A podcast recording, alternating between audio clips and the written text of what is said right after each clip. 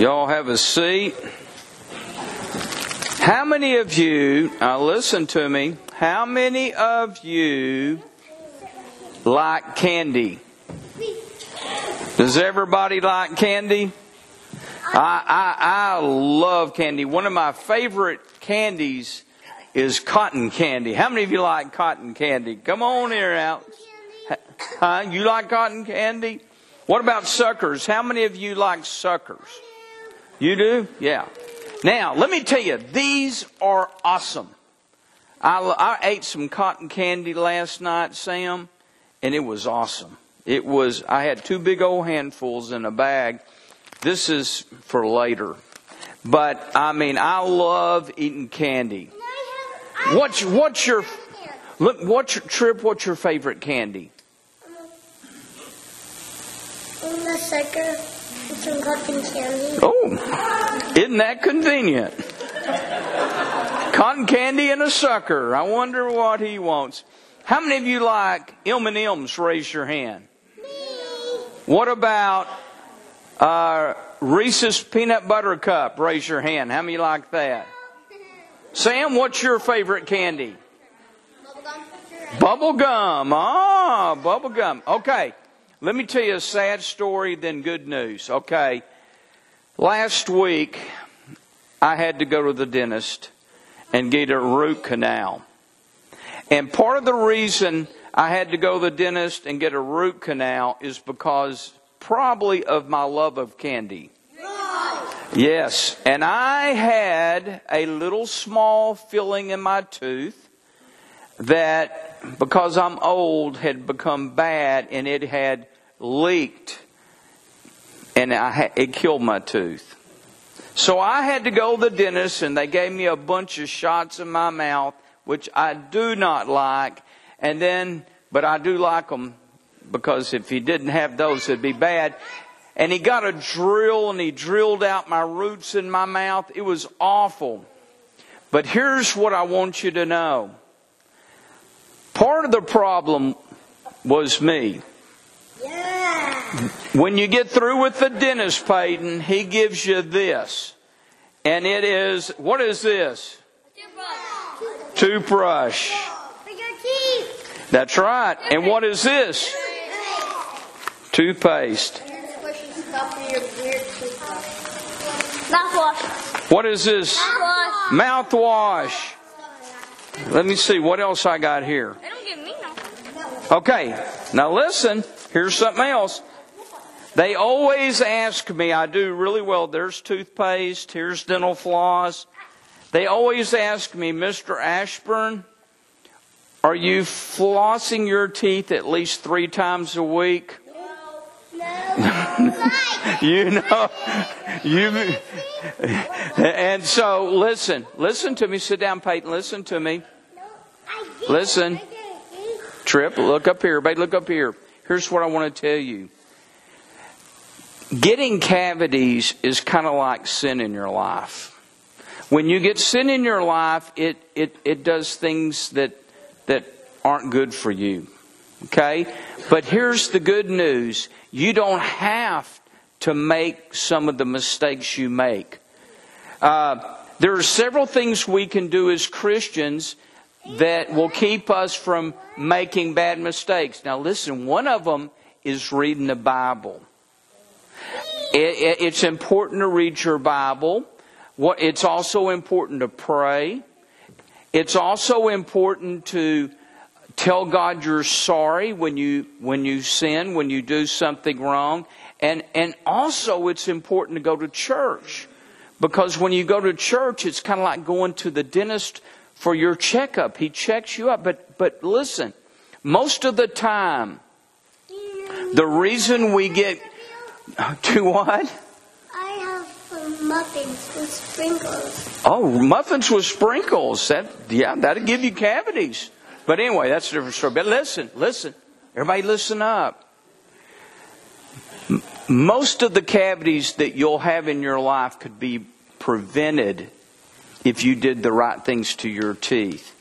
Like brush your teeth, floss, use mouthwash, and not do it once a month, but do it every single day. And it's the same way with your spiritual life. You won't make some of the mistakes that ruin your life if you will read your Bible, pray, go to church, and have the right kind of friends. Okay? It, you can totally change that. So let's pray and ask God to help us do the right thing. Lord, I pray for these kids. I pray, number one, they would read their Bibles. I pray that they would uh, go to church. I pray that they would uh, talk to you in prayer. But I thank you for them that you have good plans for them. In Jesus' name, amen. All right, line up right here. Everybody line up single.